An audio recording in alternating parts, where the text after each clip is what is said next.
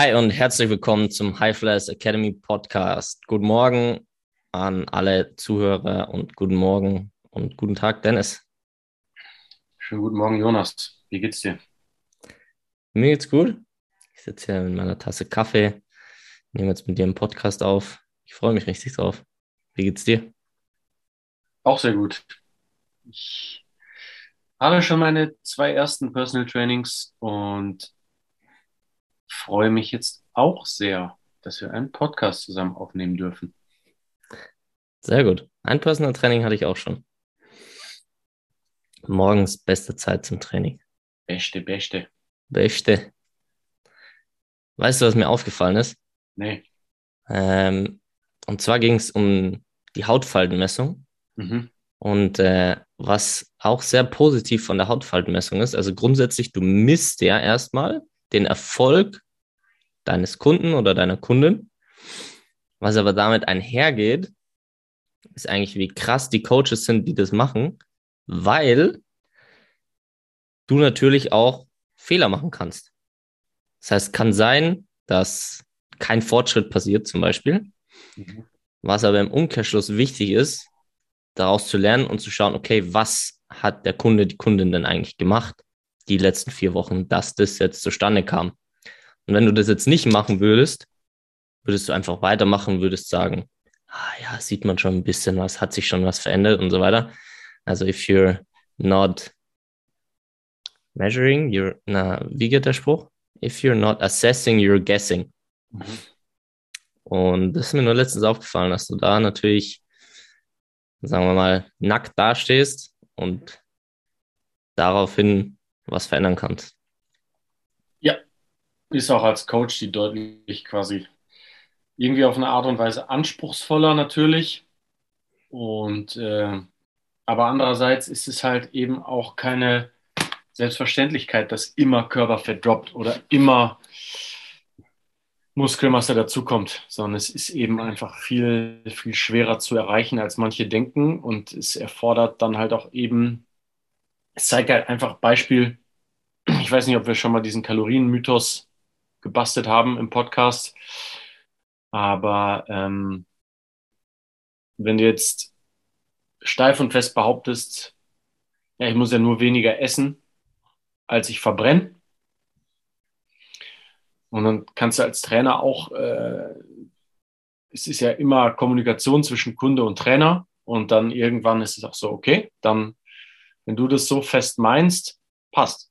Dann ist weniger Kalorien und dann trackt deine Kalorien, läuft. Und wenn man dann misst und es ist nichts passiert, dann ist es ja quasi auch ein, ähm, ein gutes Instrument, um zu zeigen, dieser Weg, den man jetzt gerade geht, der ist es halt nicht. Und wenn das Interesse wirklich da ist, was zu erreichen, dann kommst du einfach um so eine, um so eine Messung nicht drumherum. Sonst kannst du alles behaupten und keiner weiß, ob man vorwärts kommt und so weiter. Also ähm, eigentlich ist es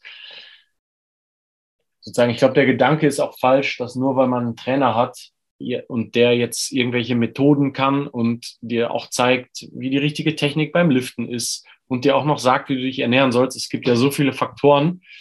Ne? Heißt ja trotzdem automatisch nicht, dass es läuft, sondern am Ende kommt es ja auch auf Selbstverantwortung an. Und da ist es halt super vom Coach hier zu zeigen, so, wir haben jetzt hier geliftet und auch einen Proteinshake danach getrunken und trotzdem ist nichts passiert. Das heißt, der Fehler liegt eindeutig irgendwo anders. Das erklärt sich dann ja auch jedem. Ne? Von mhm. daher. Ja, ja. du hast doch hm? ja, total recht. Aber auch wenn du sagst, ah, okay, Profisportler hat sich so und so entwickelt, ja, ist der Profisportler, du, nee, nee, nee, der hat einfach auch trainiert, der hat auf seinen Schlaf geachtet und und und. Das hat er schon selber gemacht. So, nicht nur, weil er so und so ist und das und das macht äh, oder eben Sportler ist, sondern der muss trotzdem trainieren, muss trotzdem die Dinge machen. Ja. ja. Und das ist dann auch natürlich ein Erfolg, der oder eine Qualität, die dann deutlich länger anhält, und äh, das sehe ich auch ganz klar bei dem Training, was auch sehr, sehr deutlich wird, ist, wenn du qualitativ trainierst und dementsprechend Muskulatur beziehungsweise auch Kraft aufbaust, ähm, hält es auch deutlich länger. Es ist jetzt nicht so, dass du eine Woche nicht trainierst und alles ist weg, sondern die Qualität dessen ist deutlich äh, länger sichtbar und äh, kannst du aufrechterhalten. Und das erklärt sich auch so ein bisschen oder das, was heute unser Thema ist, auch ähm, das Thema Nervensystem. Weil da ist es auch diese Qualität, die ich feststelle, dass diese Qualität schwerer aufzubauen ist, aber länger anhält. Siehst du es auch so? Ja. Ja, also ich glaube, äh, ja, das Nervensystem, am Ende sind wir wieder bei dem Thema, ähm, was macht Sinn im Kraftraum zu trainieren? Und das hatten wir jetzt auch schon ein, zwei Mal äh, gesagt. Ich brauche halt als Athlet nicht die Dinge, die ich auf dem Feld sowieso schon fünfmal die Woche tue, zu reproduzieren im Kraftraum zu denken, dass mir das einen extra Uplift gibt, sondern ich muss halt gucken, was für Möglichkeiten gibt mir der Kraftraum, die mir halt der Sport selber nicht gibt.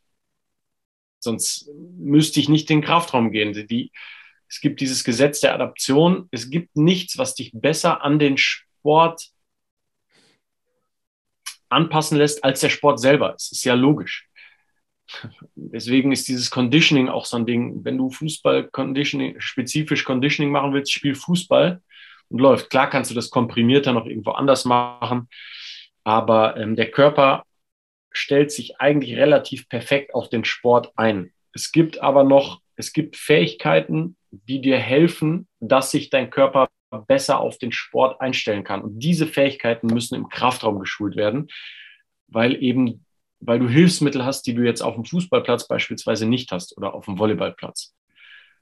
Externer Widerstand, weil wir wissen, Kraft oder vor allem Maximalkraft ist die maximale Kraft, die ich gegen, einen externen Widerstand aufbringen kann. Also brauche ich einen externen Widerstand. So. Und das habe ich nun mal im Kraftraum. Das ist der eine große Vorteil vom Kraftraum gegenüber dem Court. Ich kann auf kontrollierte Art und Weise mit sehr geringer Verletzungsgefahr Ranges trainieren und so meine Gelenke deutlich besser schützen, eine Gelenksintegrität quasi schaffen und trainieren. Das heißt, ich muss über, kann kontrolliert über Ranges gehen, wo ich im Sport vielleicht nur unkontrolliert hinkomme und da ist es dann zu spät. Das heißt, ich muss Positionen einnehmen, die sozusagen extrem sind und aus denen Kraft entwickeln können. Das ist das eine.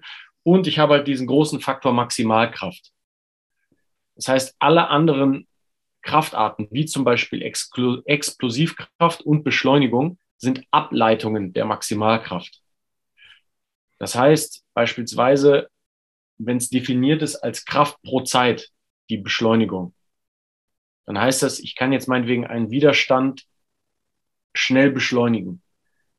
Aber ganz logisch, physisch ist ja, dass wenn ich einen Widerstand schnell beschleunige, muss ich ihn zuerst fähig sein, langsam beschleunigen zu können. Das leuchtet jedem ein.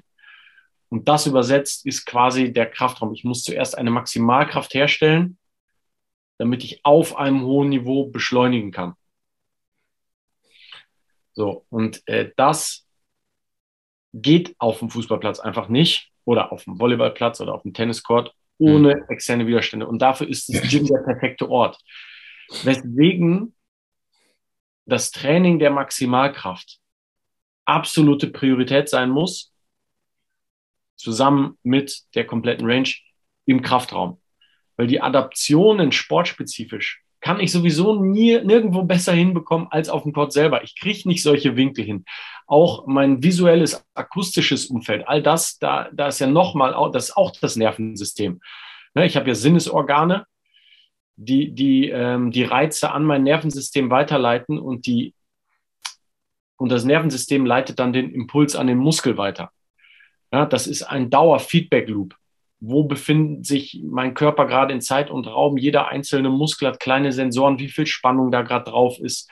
Und wenn ich das jetzt äh, im Wald im Schnee mache, ist das was komplett anderes, als wenn ich das bei einer ganz anderen Temperatur in der Halle im Sport mache, weil ich deutlich andere Signale durch meine Sinnesorgane aufnehme und dementsprechend spezifisch wird mein Nervensystem, meinen Muskeln sagen, was sie tun müssen. Deswegen ist koordinatives Training so spezifisch zu, wie möglich zu machen. Das bedeutet, spiel den Sport selber, um die Koordination zu verbessern.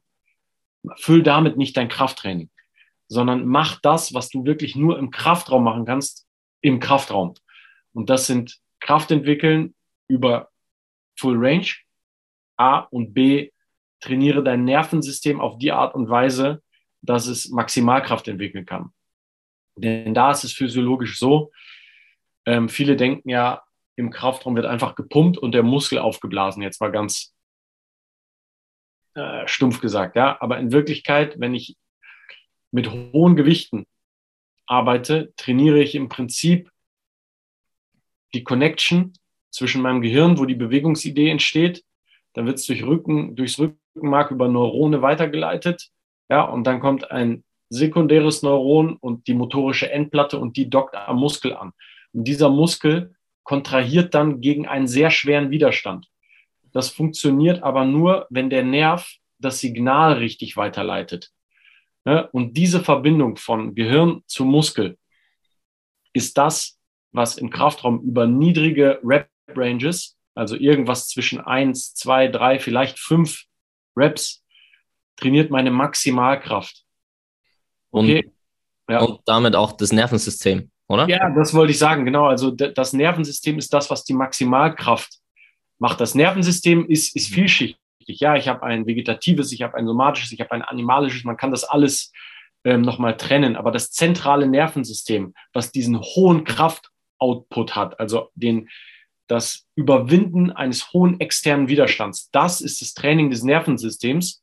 Und das können wir nur im Kraftraum trainieren. Der Carryover am Ende, der passiert auf dem Platz, weil ich die Fähigkeit des Nervensystems, das heißt also wirklich, ich habe Nerven und da wird biochemisch die Weiterleitung des Reizes und wie gut werden Muskelfasern von diesen Nervensträngen innerviert. Das ist das Training des zentralen Nervensystems auf muskulärer Ebene, okay? Da, da, da wird ein Muskel auch nicht größer, ich werde nicht schwerer, sondern ich trainiere einzig und allein die Fähigkeit vom Gehirn und vom Rückenmark, den Muskel anzusteuern. Und wenn diese Verbindung gut funktioniert und ich das dann koordinativ umsetze im Sport selber, dann habe ich auf einmal einen anderen Leistungsoutput.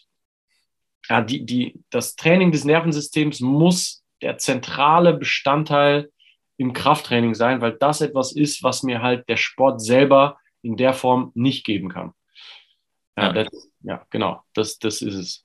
Ja, und, und da, äh, wenn mich nicht alles täuscht, das, da gibt es einen guten Spruch, und zwar, you can't flex fat. Also was auch wieder äh, damit zusammenhängt, nicht nur, also zum einen das Training des Nervensystems, aber was ist auch noch wichtig fürs Nervensystem, um ähm, auf den Körperfettanteil zurückzukommen. Je mehr Fett du hast, desto weniger gut werden die elektrischen Impulse auch geleitet, beziehungsweise Muskulatur angesteuert und so weiter.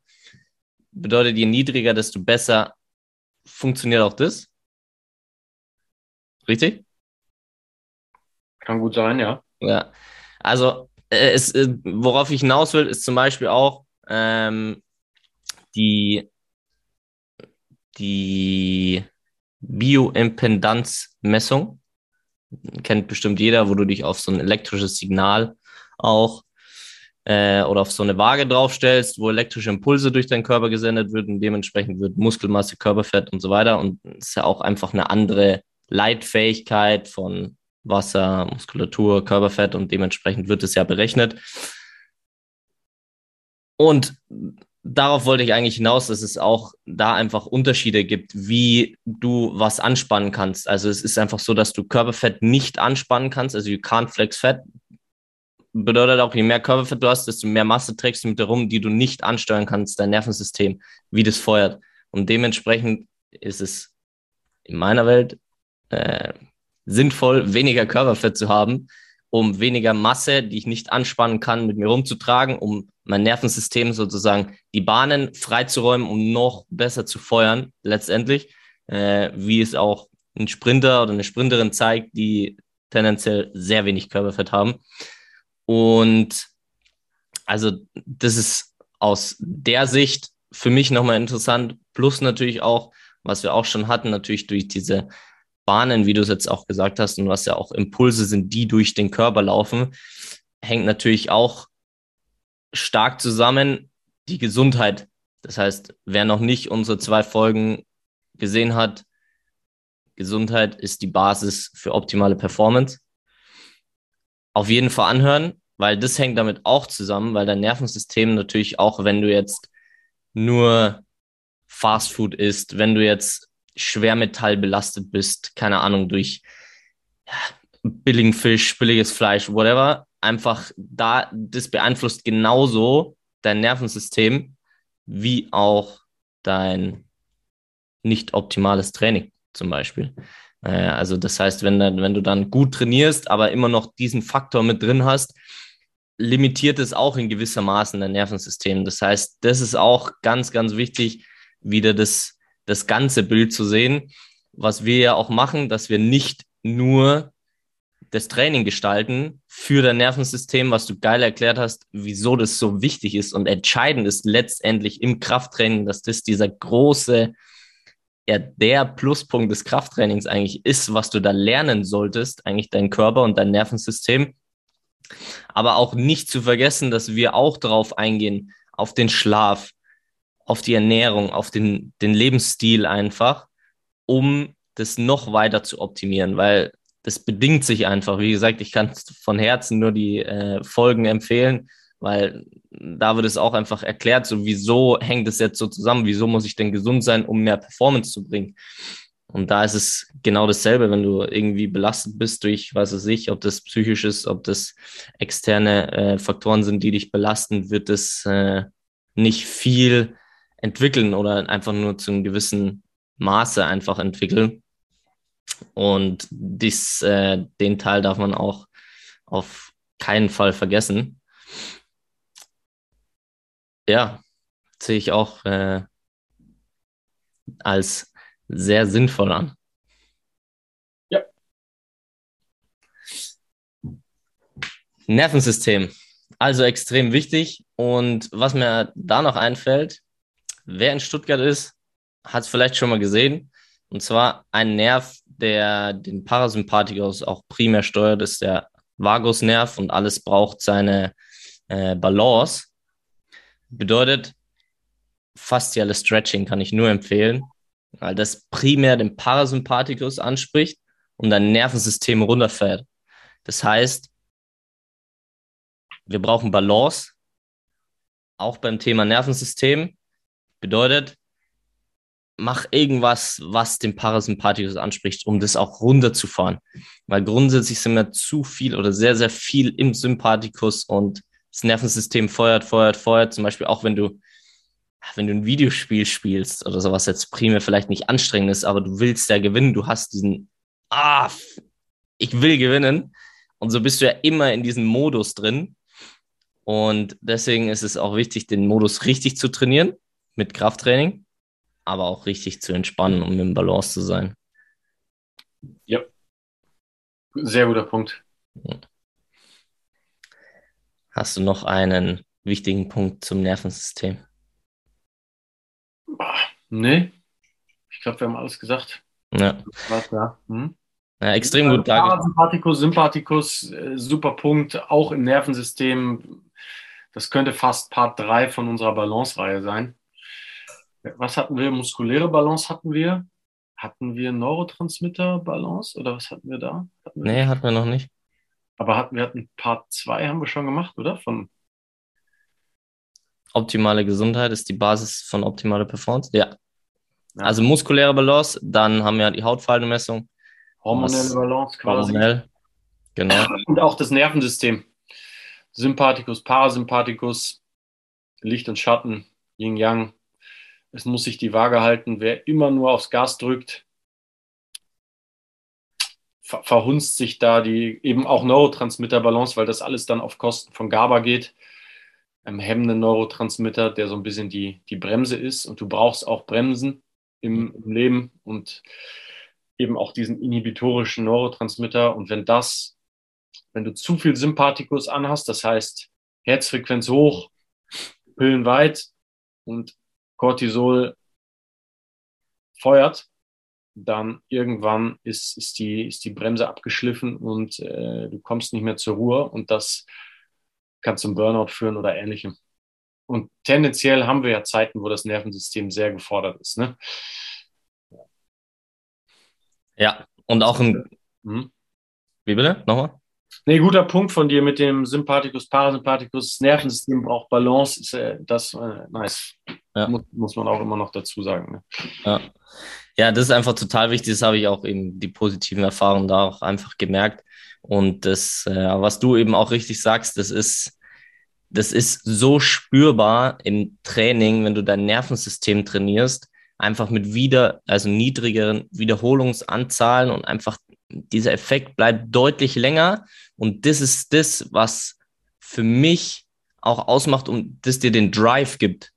Das heißt, da werden wir sicherlich nochmal über Neurotransmitter sprechen, weil da gibt es ja unterschiedliche, was gibt dir Drive letztendlich oder was ist dein Typ von Training, ähm, was du benötigst.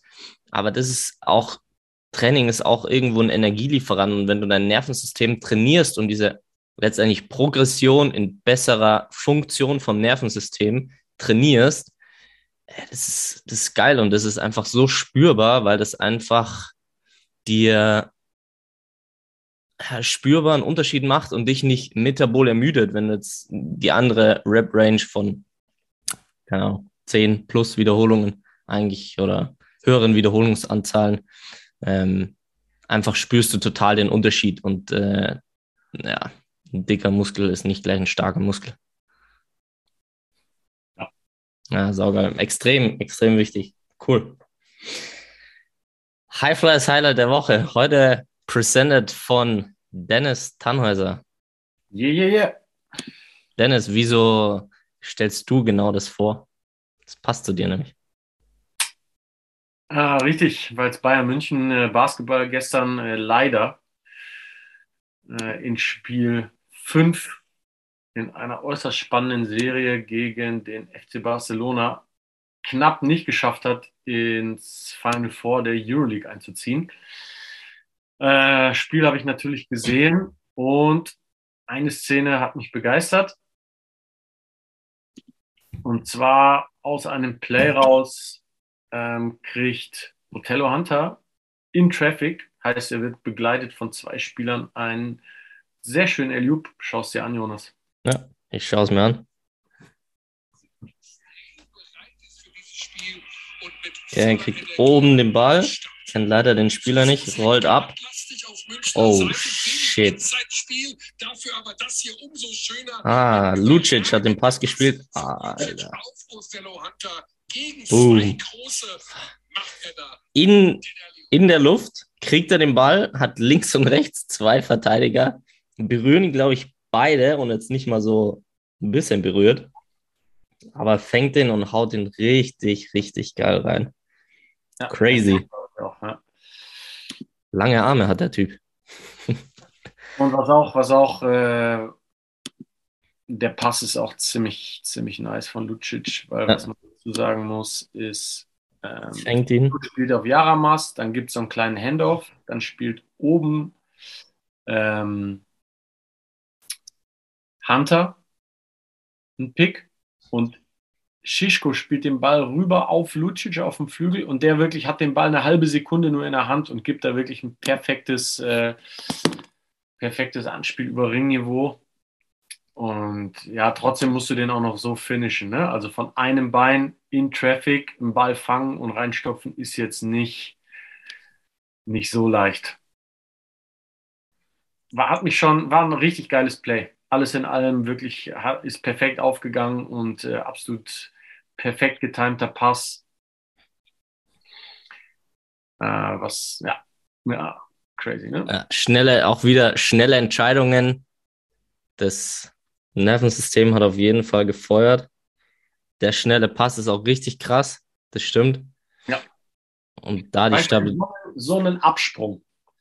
Da kann ich im Kraftraum tausendmal von einem Bein abspringen. Das ist nicht das, was diesen Absprung möglich macht. Ne? Das ist einfach eine jahrelange Erfahrung, sich dagegen Körper in der Situation so durchzusetzen, das lernst du nur im Basketballsport. Ne? Das, ist, das ist einfach nicht zu reproduzieren und du, die Fähigkeit hoch zu springen kannst du im Kraftraum fördern.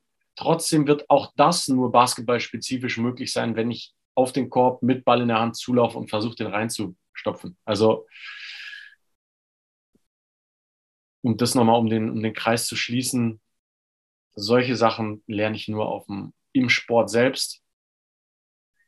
Und da auch durch eine Koordinationsleiter rennen wird mich nicht dazu befähigen, da mich besser zu koordinieren. Das kann der Sport selber am besten. Da stark in der Luft zu bleiben und eine gute Hüftstreckung zu haben, da kann dir der Kraftraum ein bisschen was dazugeben. Ja. Geiles Highlight. Geiles Highlight, ja. Und um auf den Mythos zu kommen. Ja. Der Kraftraum kann dir auch den Mythos so ein bisschen basten. Das heißt, der Kraftraum ist ja ein Ort der Entwicklung, würde ich mal sagen. Also in den meisten Fällen. Und der Mythos ist der Mythos der Genetik. So, ja, das hat er halt. Der ist so geboren, der, der kann einfach so springen. Ist so. Wie oft hast du das schon gehört, Dennis? Ja, also ich meine, ist so die, der, der Mythos ist jetzt so dieses, du bist unerreichbar, weil du, weil du einfach das andere Game-Package hast. Das heißt, ich, ich brauche mich gar nicht anstrengen, um dich zu erreichen. Und auf eine, zu einem gewissen Maß ähm, stimmt es natürlich auch. Es gibt genetische Voraussetzungen, die nicht zu leugnen sind, gerade so bei Körpergröße und so, ne? Da. Mhm. Entweder du bist 2,10 Meter zehn oder du bist 1,85 Meter und das macht natürlich den Unterschied, ob du jetzt hochklassig Basketball oder Volleyball spielst. Das ist klar. Aber jetzt Richtung muskuläre Entwicklung und Körperfettabbau. Klar gibt es auch da die genetischen Freaks, aber das als Entschuldigung zu nutzen, ist quasi die also jeder kann ein Maß an muskulärer Entwicklung erreichen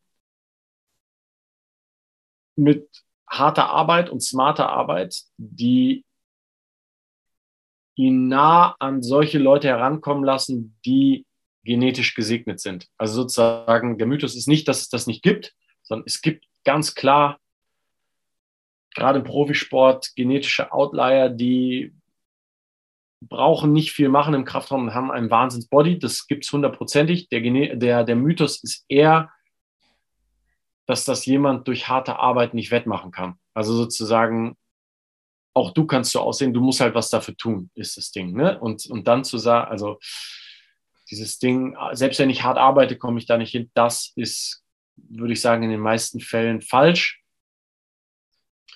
Ich muss nur mehr investieren. Das, das wäre so der Punkt.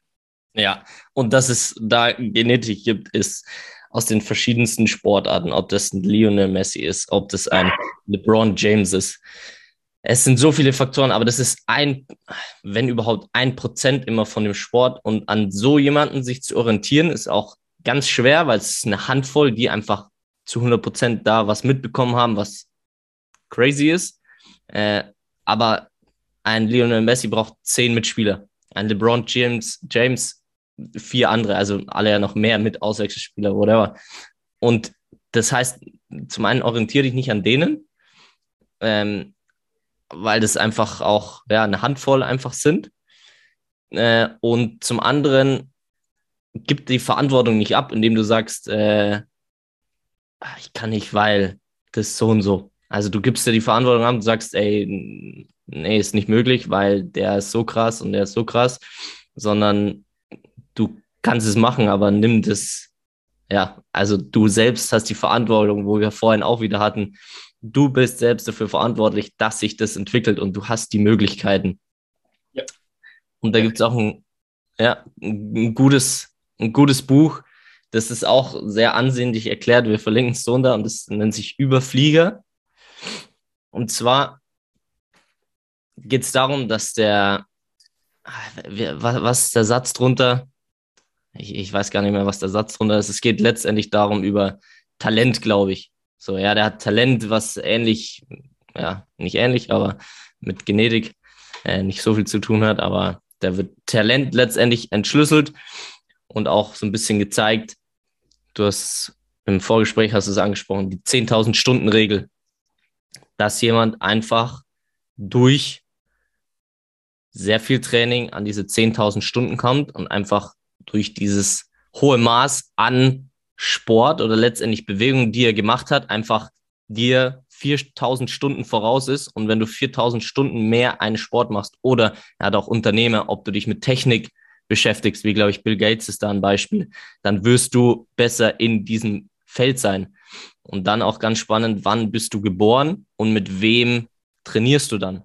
Heißt, wenn du früh irgendwie im Jahr geboren bist und äh, Anfang des Jahres die Saison beginnt, hast du körperliche Vorteile, wirst vielleicht mit älteren spielen und hast dadurch grundsätzlich einen anderen Kontakt oder einen anderen, ein anderes Trainingsniveau und bist natürlich dann deinen in deiner Altersklasse deutlich voraus, weil du diesen Vorteil von mehr Training und theoretisch intensiveren Training mit größeren gemessen ist, bist oder wirst und das dich dadurch abhebt. Das heißt, das auch einfach so zu entschlüsseln und für sich selber die Verantwortung zu tragen und sagen, okay, was kann ich denn tun, um da besser zu werden, ähm, um, ja, wie gesagt, nicht äh, größer zu werden, weil wenn ich 1,85 bin, bin ich 1,85, äh, sondern alles andere drumrum, das hast du in der Hand und das kannst du verändern und da bist du nicht an Genetik gebunden. Perfekt. 100 Prozent. Das ist ein geiles Buch, stimmt. Super Tipp auch. Mir fällt noch ein, äh, weiß nicht, ob du es auch gelesen hast, Robert Greene, Mastery. Nee. Das ist auch noch ein gutes Buch. Da geht es am Ende wieder dasselbe. Da wird auch Talent so ein bisschen, äh, oder so der Begriff Genie so ein mhm. bisschen mhm. ähm, relativiert an, anhand von auch mehreren wie äh, Leonardo da Vinci, ähm, Darwin, da wird zum Beispiel gesagt, der, na, ich glaube, nachweislich ist der größere Bruder von Darwin eigentlich vom IQ her weit überlegen. Mhm. Und Darwin hat einfach nur ein unglaubliches Interesse an so Spezies. Ich habe es auf Englisch gelesen, Spezimen. Also das heißt, er geht in den Wald und ihn interessiert das einfach und sein Vater schickt ihn, glaube ich, dann auch auf irgendeine ähm, äh, er will, dass er Medizin studiert, damit er nicht so esoterisch wird und so weiter, aber er interessiert sich einfach extrem dafür und ändert halt den Lauf der Welt am Ende, dadurch, dass er sozusagen die Evolutionstheorie aufstellt und aber aus reinem Interesse. Also das heißt, der ist einfach den ganzen Tag, er folgt einfach komplett seinem Interesse und investiert, er hat diesen Drive, diesen Inner Glow am Ende, ne, was entscheidend ist, um Erfolg zu haben und nicht das Gen-Package und das Genie in Anführungszeichen, sondern, sondern der Drive und die Konsistenz. Klar war der auch nicht dumm, aber in Wirklichkeit, wer ist das schon? Äh, niemand, ne? Wir sind alle da relativ ähnlich geboren. Die Frage ist, wann entdecken wir das, was wir, ne? Wie viele Leute reden uns rein? Sozusagen. Das kommt auch noch davor. Und man, man, muss nach dem suchen, was einem wirklich taugt und dann da auch wirklich investieren dürfen, sozusagen. Und dann kommen auch meistens relativ beeindruckende Sachen raus. Robert Green Mastery, auch noch ein richtig gutes Buch. Nice. Packen wir auch so, das schreibe ich mir gleich auf.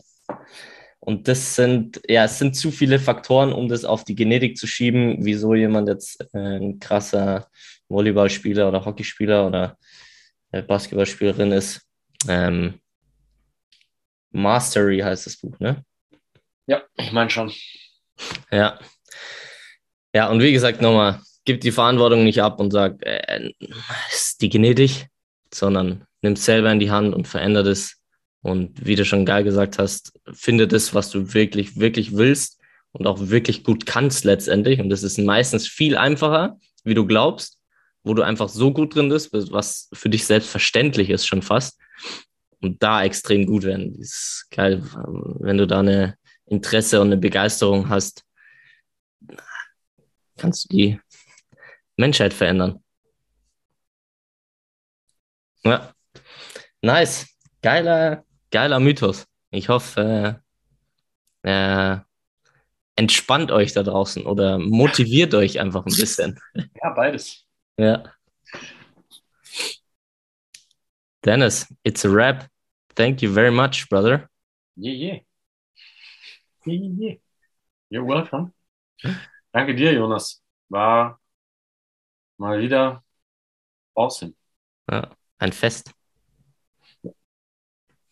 Richtig nice. Dann wünsche ich dir einen wundervollen Tag und wir sehen uns nächste Woche. Wir hören uns noch diese Woche, hm, oder? Mit einem ah, oh. Gast. Premium-Gast wieder. Ein sehr schneller Gast. Ja, oh. Der ist mindestens doppelt so schnell wie wir. ja, ich freue mich drauf. Jonas, vielen Dank dir. Bis nächste Folge. Ciao, ciao. Ich freue mich. Ciao.